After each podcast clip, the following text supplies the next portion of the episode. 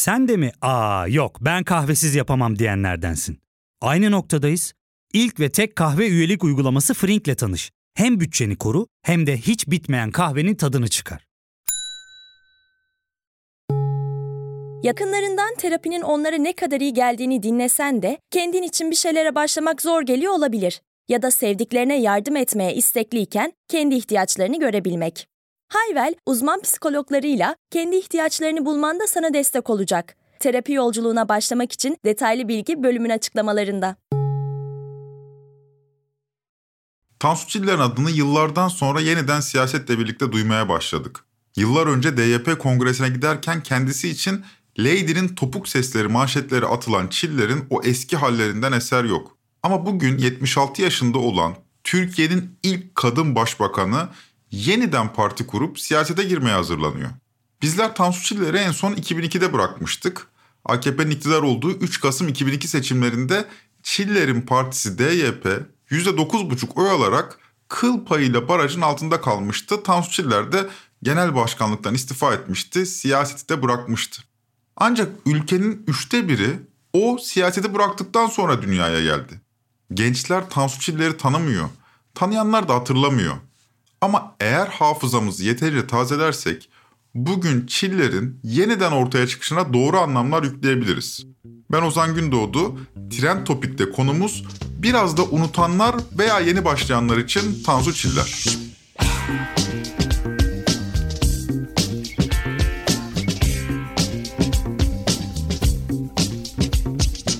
90'lı yıllar deyince aklımızda ne canlanıyor? Ben kısaca özet geçeyim. Faali meçhul suikastler, işkencehaneye dönmüş karakollar, beyaz toroslar, uyuşturucu çeteleri, yolsuzluklar, toplu katliamlar, işte Gazi, Madımak. Diğer yandan üç haneyi gören enflasyon, giderek yoksullaşan halk kesimleri, bir türlü bitmek bilmeyen finansal krizler, batan bankalar vesaire vesaire. 90'lara dair hatırladığımız tek güzel şey var sanırım. O da Türkçe pop. 90'lı yıllar deyince aklımıza bunlar geliyor elbette ama bu yıllara damga vurmuş bir isim de var. Tansu Çiller. Onun hakkında çok yazılıp çizildi. 15 Temmuz'dan sonra bir göründü kayboldu. Fakat bugünlerde adını yeniden duymaya başladık. 76 yaşındaki bu isim kimse onu aramamasına, adı sana hiçbir ankette geçmemesine, herhangi bir iddiası olmamasına rağmen siyasete yeniden girmeye karar verdi. Peki neden? Bu kilit sorunun cevabını ancak onun hayatını daha yakından gözlersek verebiliriz. O halde gelin Tansu Çiller portresine daha yakından göz atalım.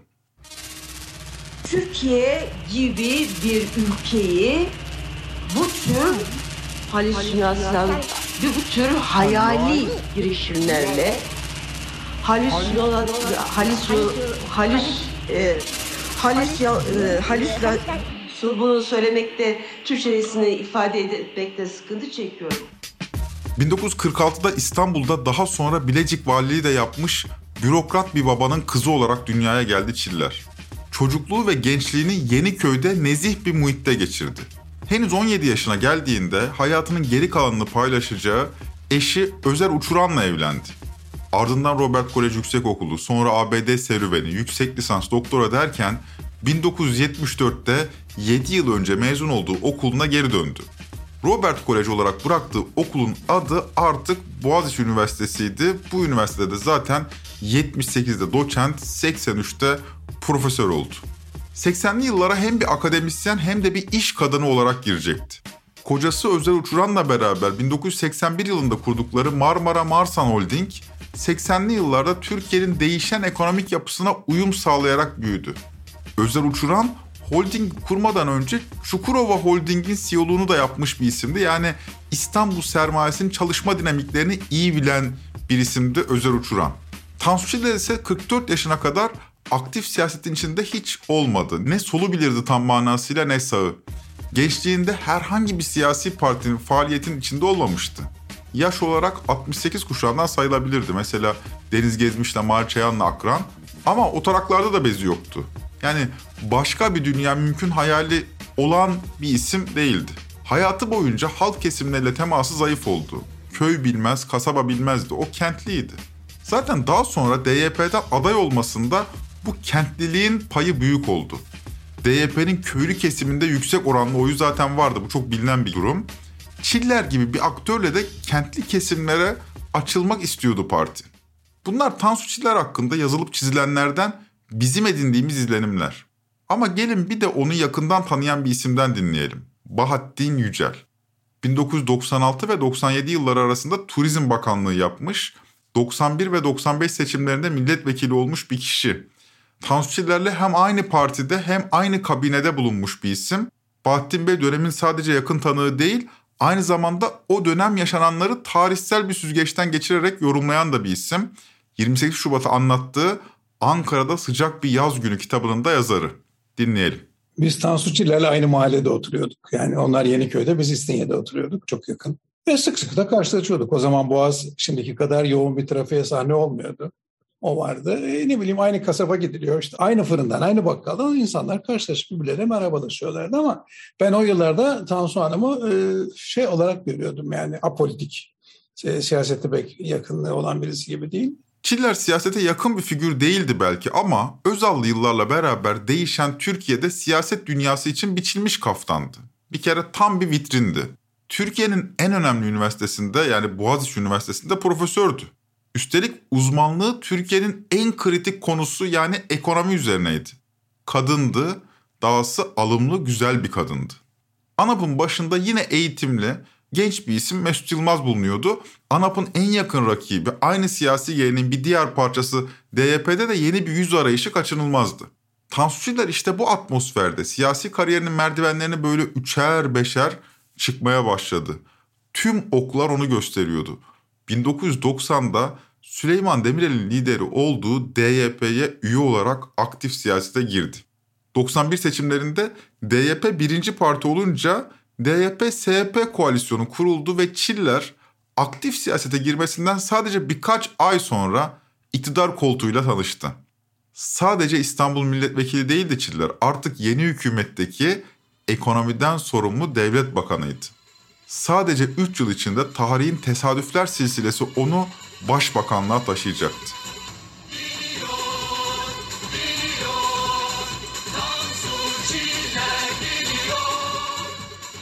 DYP'nin genel başkanı olması da aslında şansı olduğu tarihsel anlardan biri. DYP'nin başında liderliği tartışılmayan bir isim Süleyman Demirel vardı o yıllarda. Demirel DYP'nin başından kendi isteğiyle çekilmediği sürece onu oradan indirebilecek bir kişi de yoktu. Fakat 17 Nisan 1993'te Cumhurbaşkanı Turgut Özal ölünce Süleyman Demirel gözünü Çankaya'ya dikti. Demirel'in Cumhurbaşkanlığı arzusuyla birlikte DYP'de lider koltuğu birden boşalmıştı ve tarih Tansu Çiller'i çağırmıştı. Lady'nin topuk sesleri böylece duyulmaya başladı.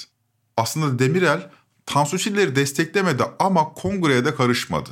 Bu ortamda DYP kongresi Tansu Çiller'i genel başkanlığa taşıdı. Tansu Çiller Türk siyasi tarihinde ağırlığı olan bir isim değil. Siyasete girdiği 1990 yılında diğer genel başkanlara bakıldığında bu tablo daha net görülüyor. Mesela Ecevit, İsmet İnönü gibi büyük bir ismi yenerek CHP'nin başına geçmiş. olan efsanesi hala sürüyor. Mesela Alparslan Türkeş, MHP'nin bizzat kurucusu, ülkücülerin başbuğu. Süleyman Demirel deseniz zaten hem 60'lı hem 70'li yılların Adalet Partisi'nin tartışılmaz lideri hem de iki darbe görmüş tecrübeli bir isim. Necmettin Erbakan'a bakalım. Milli görüş geleneğini yaratan isim. Hoca lakabıyla yeni dönemin yükselen aktörü. Erdal İnönü deseniz İsmet Paşa'nın oğlu sosyal demokrat geleneğin sempati beslediği bir isim. Ama bir de Tansu Çiller var. Kimsenin adını sanını bilmediği bu genç kadın siyasete girdikten sadece 3 yıl sonra kucağında DYP Genel Başkanlığı ve Başbakanlık koltuğunu bulmuştu. Sebebini Bahattin Yücel'den dinleyelim. E, aynı dönemde milletvekili seçildik. Tansu Hanım ekonomiden sorumlu devlet bakanı oldu. Ayrı partilerdeydik. Ben ANAP'tan, o Doğru Yol Partisi'nden de ve o sırada Tansu Hanım ciddi anlamda parlatıldı. Medya üzerinde de parlatıldı. Tabii medyadaki parlatılmasının temel nedeni o zamanları çok önemli değil. Bunu Tansu Hanım söylemiştir. Bir kısım medya özellikle siyasal iktidarların kontrolündeki devlet bankalarından, kamu bankalarından diledikleri koşullarda, diledikleri gibi, diledikleri zaman ödeyecekleri krediler alıyorlar. Tansu Hanım'ı her iki grup da aşağı yukarı başlangıçta bir yeni figürdür diye ki bu doğru bir gazetecilik yaklaşımıydı. Çünkü Türkiye'de genelde merkez ve 12 Eylül'den sonra da çok uygun olmayan koşullarda başlayan demokratikleşme hareketleri sırasında böyle İngilizce konuşan, yurt dışında okumuş. Şimdi de rahmetli Ufuk Güldemir'in tanımıdır o. Beyaz Türk konumunda birisinin siyasete girmesi herkese ilginç geldi. Mesela sevgili Ertuğrul Özkök de kalktı Lady'nin Topuk Sesleri diye bir yazı yazdı biliyorsun Hürriyet'te. Boğaziçi'nde ekonomi profesörü, ABD'de eğitim görmüş, Avrupa'nın da ilgisini çekecek varlıklı genç bir kadın. Türkiye'nin yeni başbakanı. Çiller'in başbakanlığı Avrupa'nın da ilgisini kabartmıştı. Ama bu kalıptan milliyetçi muhafazakar bir siyasetçi çıkmayacağını düşünenler fena halde yanıldı. Başta da belirttiğimiz gibi Tansu Çiller apolitik biriydi ama pragmatistti. Dönemin ruhuna göre şekil alabilen biriydi. Kürt sorununun büyümesiyle birlikte esasen milliyetçi rüzgarlar SHP'nin devre dışı kalmasıyla birlikte gittikçe kuvvetlendi. Çiller de bu rüzgara omuz verecekti. Çevresine topladığı isimler eski MHP'lilerden oluşuyordu ama gerçekten içten bir milliyetçi miydi derseniz bu sefer Bahattin Yücel'e kulak verelim. İçten değil. Yani gerçek anlamda o milliyetçi kadrolardan gelmiş olsa ya da devrimci kadrolardan gelmiş olsa kendine özgü bir dünya görüşü olur. O dünya görüşünü iktidar gücüyle dengelerek kullanmaya, hayata geçirmeye çalışır. Böyle bir şey yok. Yani aslında o saydığınız çete demeyelim de işte devlet içerisindeki bir özel örgütlenmenin, yapılanmanın ya da çeteleşmenin ortağı ya da yapıcısı, yöneticisi falan değil. Onu kucağında buldu o geldi.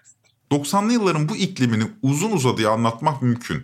Yasa dışı faaliyetlerin meşrulaşmasında PKK ile mücadele başlığı işlevsel olduğu bu vurgulanabilir. Kokain ticaretinden kumarhanelere, silahlı çete faaliyetinden haraç toplamaya kadar bir her türlü organize suç hızla politikleşti bu dönemde. Kürt sorunu konusundaysa 91 yılında kurulan DYP-SHP hükümeti ilerici adımlar atmaya hazırdı.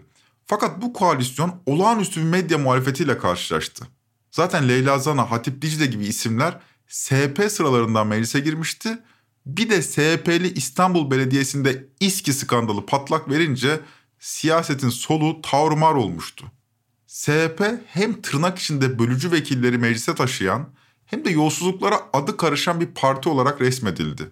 Medya SHP'nin üzerinde tepindi. Daha sonra siyaset dünyasından silinip gitti, CHP'ye katıldılar. Türkiye'nin merkez solu bir biçimiyle tasfiye edilmişti. Hala hazırdaki sol partiler DSP ve CHP de 70'li yılların sosyal demokrat kimliğini tümüyle terk etmiş, büyük ölçüde milli güvenlikçi bir çizgiye hapsolmuştu. İslamcılık ise sert biçimde yükselen bir harekete dönüşmüştü.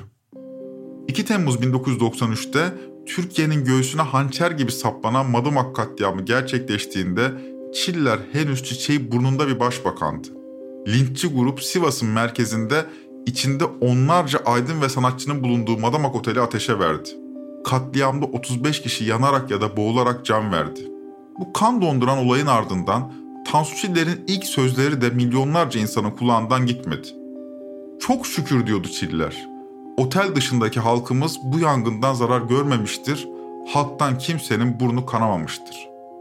Bu açıklamayla birlikte Çiller'in modern kadın imajına kananlar büyük hayal kırıklığı yaşayacaktı. Çevresi eski ülkücü isimlerle doluydu. Terörle mücadele adı altında tüm yasal düzenlemelerin yanında yasa dışı uygulamalara da göz yumulmaya başlandı. Karakollar işkencehaneye dönmüştü. Faali meçhul suikastler giderek normalleşmeye başlıyordu. Bu iklimde çeteler devletle işbirliği halinde pastadan aldıkları payı giderek büyütmeye başladı. Çetelere bir de isim bulundu. Derin devlet. Faali meçhul kalan Hasan Ocak'ın ablası Maside Ocak 32. güne şöyle konuşmuş. 21 Mart'ta alınmıştı. 26 Mart'ta e, öldürülmüş bir halde Beykoz e, Buzhane Köyü Dedeler mevkiinde. Ayakkabı bağcıkları yok, kemeri, saati, kimliği yok. Cansız bir şekilde atılmış ormanın ortasına. Hasan Ocak'ın katili bulunamadı. Aynı şekilde işkencede katledilen bir başka isim gazeteci, evrensel muhabiri Metin Göktepe. Görevi başındayken gözaltına alınmış, dayak atılarak öldürülmüştü. Bunlar yaşanırken Başbakan Tansu Çiller'in dudaklarından olaylara dair hiçbir cümle duyulmuyordu. Çiller ben Atatürk'ün ürünüyüm diyerek bir yandan Refah Partisi'nin yarattığı endişeden faydalanmak istiyor, bir yandan da işkenceyi görmezden gelerek çetelerle iş gören devlet içindeki siyasi kliği arkasına almaya çalışıyordu. O yıllarda Erbakan'ın da hep hışmına uğradı. Sayın Çiller'in söylediği gerekçe yanlıştır. Ben Atatürk'ün ürünüm diyor bu yanlıştır. Sayın Çiller olsa olsa batının ürünüdür. ben ben Batı'nın ürünüyüm dese doğru bir şey söylemiş olur. Derken 95 seçimleri Refah Partisi birinci, ANAP ikinci, Çiller ise DYP'nin genel başkanı olarak girdiği ilk seçimde ancak üçüncü olabilmişti. 94 ekonomik krizinin faturasını seçmen Başbakan Tansu Çiller'e kesmişti. Çiller'in oyu daha doğrusu DYP'nin oyu 8 puan birden düştü. Ya fark ettin mi? Biz en çok kahveye para harcıyoruz. Yok abi, bundan sonra günde bir. Aa, sen Frink kullanmıyor musun? Nasıl yani? Yani kahvenden kısmına gerek yok. Frink'e üye olursan aylık sadece 1200 TL'ye istediğin çeşit kahveyi istediğin kadar içebilirsin. Günlük 40 TL'ye sınırsız kahve mi yani? Çok iyiymiş. Aynen. Hatta şu anda 200 TL'lik bir indirim kodu da var. E hadi hemen indirip üye ol da bu fırsatı kaçırma. Terapiye başlamak, içinden çıkamadığın döngüleri kırmak, bazı yanlış bulduğun kararlarını değiştirmek ve kendinle beraber daha huzurlu bir yaşam inşa etmek için atabileceğin en değerli adımlardan biri. Hayvel ile yoğun yaşam tempona uyum sağlayarak online terapi seanslarını takvimine göre ayarlayabilirsin. Bini aşkın uzmandan sana en uygun terapisti seçebilir, PodB10 koduyla indirimden yararlanabilirsin. Detaylı bilgi açıklamalardaki bağlantıda. 95 seçimlerinin ardından koalisyon görüşmeleri başladı. Birinci parti olmasına rağmen Refah'la kimse koalisyona girişmedi. Önce ANAP ve DYP koalisyonu ana yol hükümetini kurdu. Ama merkez sağ Talip bu iki partinin lideri alan savaşına tutuşmuş düşmanlar gibi durmaksızın birbirini yiyordu. Yıllık plan. Bu kadar aldatmacı olur. Şimdi kırık plak gibi aynı şeyi ezberlemiş söylüyor Sayın Başbakan. Benim söylediğim şudur. Bakın soru sordum cevap veremedi. Bir Biraz buçuk, bir buçuk katrilyon borçlandırmış devlet. Bir buçuk katrilyonun karşında ne yatırım yapmış diyorum. Bu devlete ne yapmış? Ana yol yalnızca 4 ay dayanabildi. Koalisyon önce Çiller'in mal varlığı üzerine dolaşan şaibelerin ardından büyük deprem yaşadı. Mesut Yılmaz Çiller'in Yüce Divan'a sevkine yönelik oylamada evet oyu vereceğini açıklayınca olanlar oldu ve koalisyon dağıldı. Ama Çiller iktidarı bırakmak niyetinde değildi. Bir koalisyon ihtimali daha vardı. 95 seçimlerinin birincisi Refah. Ama Refah'la Çiller'in kanı uyuşmazdı söylemiştik. Çiller'in kendi tabiriyle Atatürk'ün ürünüydü Çiller. Refah ise 90'lar Türkiye Devleti için irticayla eş anlamlıydı. Birinci çıkmasına rağmen kimse onunla koalisyona yanaşamamıştı. Bahattin Yücel de birinci olan partiye hiçbir koltuğun verilmemesi gerilimin niteliğini değiştirebilir düşüncesiyle en azından meclis başkanlığının Refah Partisi'ne verilmesini düşünüyor ve bu öneriyi Tansu Çiller'e götürüyor. Gerisini Bahattin Bey'den dinleyelim. Yapılması gereken şey refahı tamamen dışlamak yerine mesela birinci parti oldukları için meclis başkanlığı onlara verelim. Kime verelim? Aydın Menderes'i dedim, önerelim dedim falan. Bunu yanılmıyorsam Mehmet Köstepen gidip Tansu Han'la paylaşmış. Aradılar dediler ki Tansu Hanım seninle görüşmek istiyor. Olur dedim. Mecliste bir odası vardı işte. Oraya gittim dedi ki ya sen Mehmet Köstepen'e böyle böyle bir şey söyledin mi? Söyledim. Ama dedi yani bunu söylerken dedi o koltukta daha önce kimin oturduğunu biliyor musun dedi. Çok oturan oldu. Kimi kastettiğinizi bilmiyorum dedim ama yani ben siyasetlerle ilgiliyim dedim yani. Okudum da dedim yani bu konuda. Atatürk oturuyordu. Şimdi oraya dedi. Nasıl dedi sen bir refahlı dedi şey yaparsın dedi. Refahla arası böylesine mesafeli bir siyasetçiden söz ediyoruz ama işte Çiller için işin ucunda Yüce Divan'a gitmek vardı. Refah Partisi de Çiller'i Yüce Divan'a gönderme taraftarıydı ama Çiller Erbakan'ın başbakanlığına olur verirse bu tavrını değiştirecekti. Öyle de oldu. 1996 yazında Refah Yol Hükümeti kuruldu. Türkiye'nin bundan sonraki birkaç yılında ordu siyasetin doğrudan bir aktörü haline gelecekti. Komutanlar sürekli basına politik demeçler veren aktörlere dönüşmüştü. Ana haberler komutanların politikaya ilişkin konuşmalarıyla açılır, siyasi liderlerin açıklamaları bunlardan sonra görülürdü. 1996 yazı kışa dönerken Türkiye bir kazayla sarsıldı. Bir kamyon bir Mercedes'e çarpmıştı ama o Mercedes'te kırmızı bültenle aranan bir çete lideri Abdullah Çatlı ve sevgilisi, bir DYP milletvekili ve Bucak aşireti lideri Sedat Bucak, bir emniyet müdürü Hüseyin Kocadağ bulunuyordu. Türkiye derinden sarsıldı. İlişkiler ağı ortaya çıktığında devlet, mafya, aşiret üçgeni üzerine daha çok gidilmeye başlandı. Oklar hemen İçişleri Bakanı Mehmet Ağar'ı göstermeye başlamıştı bile. Ağar kazadan sadece 5 gün sonra istifa etmek zorunda kaldı. Ben bu konuda yapılabilecek her türlü araştırmada rahatlık olsun diye gönül huzuru içerisinde görevimden ayrılıyorum. Çiller'in olayın ardından yaptığı ilk açıklama ise kan dondurucuydu. Bu millet uğruna, bu ülke uğruna, devlet uğruna kurşunu atan da kurşunu yiyendir. Her zaman bizim için saygıyla anılır. Onlar şereflidirler. Bizim bu konuda söyleyeceklerimiz bu kadar. Ama yanlış anlaşılmasın. Tansu Çiller Türkiye'nin derin diye adlandırılan, oldukça kirlenmiş, Susurluk kazasıyla açığa çıkan güç merkezlerini yöneten biri falan değildi. Öyle bir kapasitesi de yoktu. Hatta belki yöneten, yönetilen bağlamında bir cümle kurmamız gerekirse Çiller yönetilen pozisyondaydı. Onun için önemli olan iktidarda kalabilmekti. Siyasetçi başka ne yapardı ki? Dediğimiz gibi idealleri olan biri değildi Çiller. Bir dava insanı değildi. Ya da davası bir koltuk mücadelesiydi diyelim. 80'li ve 90'lı yılların ikliminde vücut bulan bu kirli güç merkezleriyle hesaplaşıp yıpranmaya gerek yoktu. SHP'nin sahneden çekilmesiyle birlikte yeni dönemin milliyetçi ruhu bir form kazanmıştı. Sadece milliyetçi değil aynı zamanda hukuksuzluk da meşruiyet zemini bulmuştu. Ankara'da birileri Kürt iş adamlarına dönük suikast listeleri hazırlıyor. Bu listelerdeki isimler bir bir öldürülüyor. Katillerin kim olduğu da bulunamıyordu. Bir süre sonra bu ölüm listelerini hazırlayanlar bu listelere kafalarına göre birilerini ekleyip istedikleri kişilerden haraç toplamaya başlayacaktı. İşte Susurluk çetesi olarak bilinen çetenin asıl işi buydu. Çeteler günden güne büyürken Tansu Çiller için hiçbir sorun yoktu. Onun bu geleceği öngöremeyen sınırlı analiz kapasitesi büyük hataları da beraberinde getirdi. Tüm bunlar yaşanırken halk derin bir yoksulluk içinde yoğun bir ekonomik krizde eziliyordu. Rejim tümüyle çürümüştü. Bir yanda mafya ile devlet görevlileri arasındaki ilişkiler teşhir oluyor, diğer yanda ekonomik kriz sürekli hale geliyordu. Çok bunaltıcıydı. Bugüne biraz fazla mı benziyor ney? Yani bir Tansu Çiller eksikti demiyor muyduk biz de? Sedat Peker'in saatlerce anlattığı ifşaatlarının ardından henüz bir yıl bile geçmeden sahneye Tansu Çiller de çıkıverdi. Mehmet Ağar'la kıyaslanan bir İçişleri Bakanımız var. Tıpkı onun gibi MHP tabanı tarafından seviliyor. Tıpkı onun gibi merkez sağ kökenli hatta aynı partide bulunmuşlar. Tıpkı onun gibi suç dünyasından isimlerle bir biçimiyle aynı fotoğraf karesine giriyor.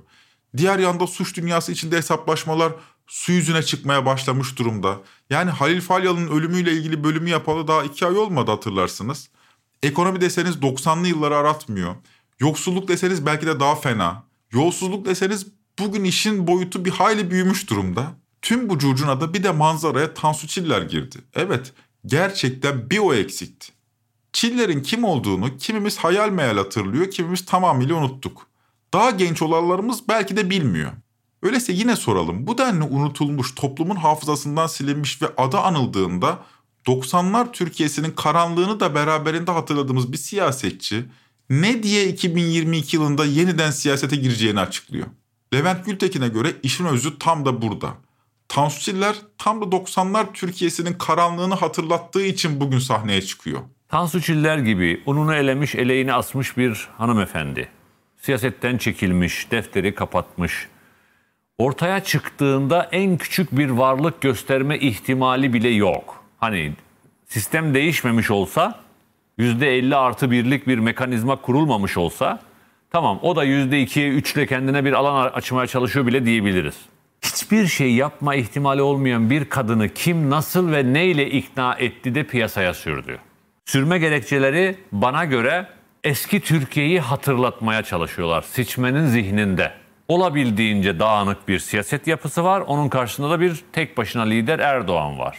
Toplumu eski Türkiye'yi mi istiyorsunuz yoksa yeni Türkiye'yi mi ikilemine sokmaya çalışıyorlar. Tansu bana göre misyonu o. Bir nevi ölümü gösterip sıtmaya razı etmek gibi bir şey Levent Gültekin'e göre bu durum. Gültekin'in tespitinde haklılık payı var. Tansu yüzünü son zamanlarda iktidara angaja medyada daha sık görmeye başladık. Yaptığı açıklamalar da Gültekin'in çizdiği bu parçalı bir yapıya karşı tek lider Erdoğan portresine uygun açıklamalar. Örneğin Çiller'in ne tesadüftür ki tam da altılı koalisyon fotoğrafının çekildiği 28 Şubat tarihinde Yeni Şafak'a verdiği röportajı dinleyelim. Parlamenter sistemler koalisyonlarla idare edildiği zaman işlemez Türkiye'de. Bunu Türkiye'nin üzerine önüne umut diye koymak bir ihanettir. Güçlendirilmiş parlamenter sistemi nasıl yapacaksınız? Ben karşımda gördüğüm zaman buna talip olan birçok parti görüyorum. Bu, bu partilerin toplam bir koalisyonunu görüyorum. Görüyorum yani bu bana çok düşündürücü geliyor. Çok düşündürücü. Çillerin ortaya çıkışı anlamsız. Orası çok açık. Ama anlamsız olmasına rağmen tam da altılı masayı ya da altılı koalisyonu konuşmaya başladığımız günlere denk gelmesi tesadüf değil sanki. Adı 90'lar koalisyonları deyince akla gelen siyasetçilerden ilki olan Çiller koalisyon kelimesinin içini belli anlamlarla doldurmaya gelmişe benziyor. İleriki günlerde kendisinden bu yönde açıklamaları tekrar duyarsak şaşırmamak lazım. Ama kimilerine göre ise Çiller'in ortaya çıkışında spesifik olarak Meral Akşener'e bakan bir taraf da aramak gerek. Çiller'in Susurluk skandalının ardından Mehmet Ağar'ın yerine İçişleri Bakanı olarak atadığı isim Meral Akşener'di. Bu yüzden bir teori de Çiller'in hatırlattığı karanlık dönemin Meral Akşener'i de hedef aldığı yönünde. Nitekim Ahmet Hakan 11 Mart tarihli köşe yazısında tam da bu konu üzerinden konuşmuş. Şöyle yazıyor Hakan.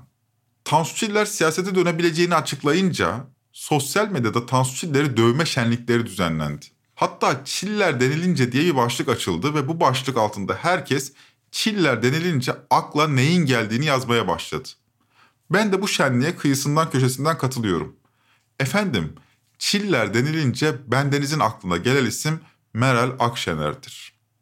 Şimdi Ahmet Hakan'ı objektif bir gazeteci olarak değil, Demirören Medya'nın hürriyetinin başında biraz da sarayla teması olan biraz operasyonel bir isim olarak değerlendirmek gerekir.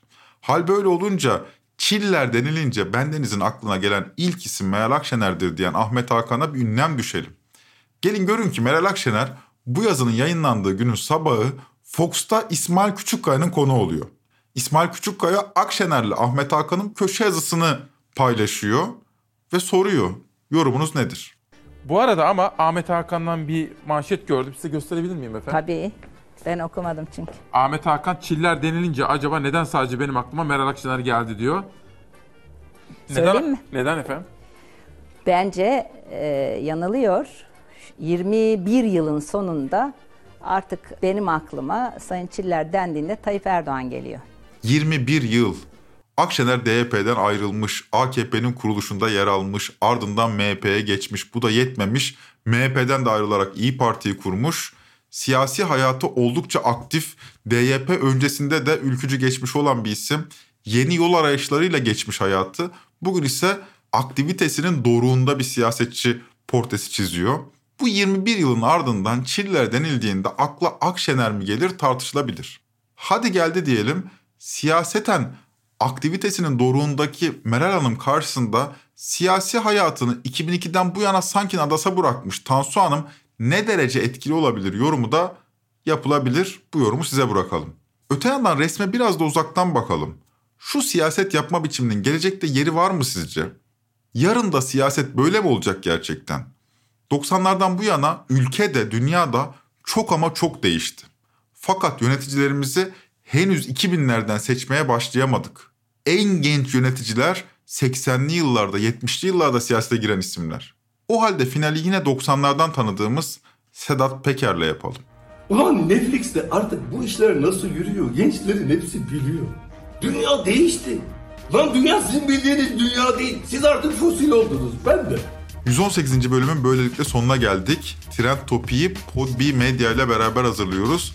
Bir sonraki bölüme kadar yaşlılara hürmette kusur etmediğiniz günler dilerim. Hoşçakalın. Gerçek değil ki bir halüsinasyon bu Gündem değil yalan yeni mutasyon bu Sistem değil ki bu halüsinasyon bu Halüsinasyon bu yine bir misyon bu Gerçek değil ki bir halüsinasyon bu Gündem değil yalan yeni mutasyon Şüphe duy Halüsinasyon şüphe duy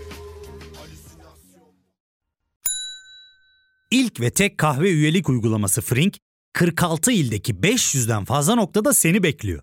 Açıklamadaki kodu girerek sana özel 200 TL'lik indirimden faydalanmayı unutma. Hadi sen de Frink üyeliğini başlat, kahven hiç bitmesin. Hem bugününe hem yarınına katacaklarıyla terapi yolculuğuna Ve daha iyi hissetmeye bugün Hayvel ile başla. Açıklamadaki linkten Hayvel'i indir, ücretsiz tanışma görüşmelerinin ardından bütçene uygun seans paketini seç ve terapi yolculuğuna başla.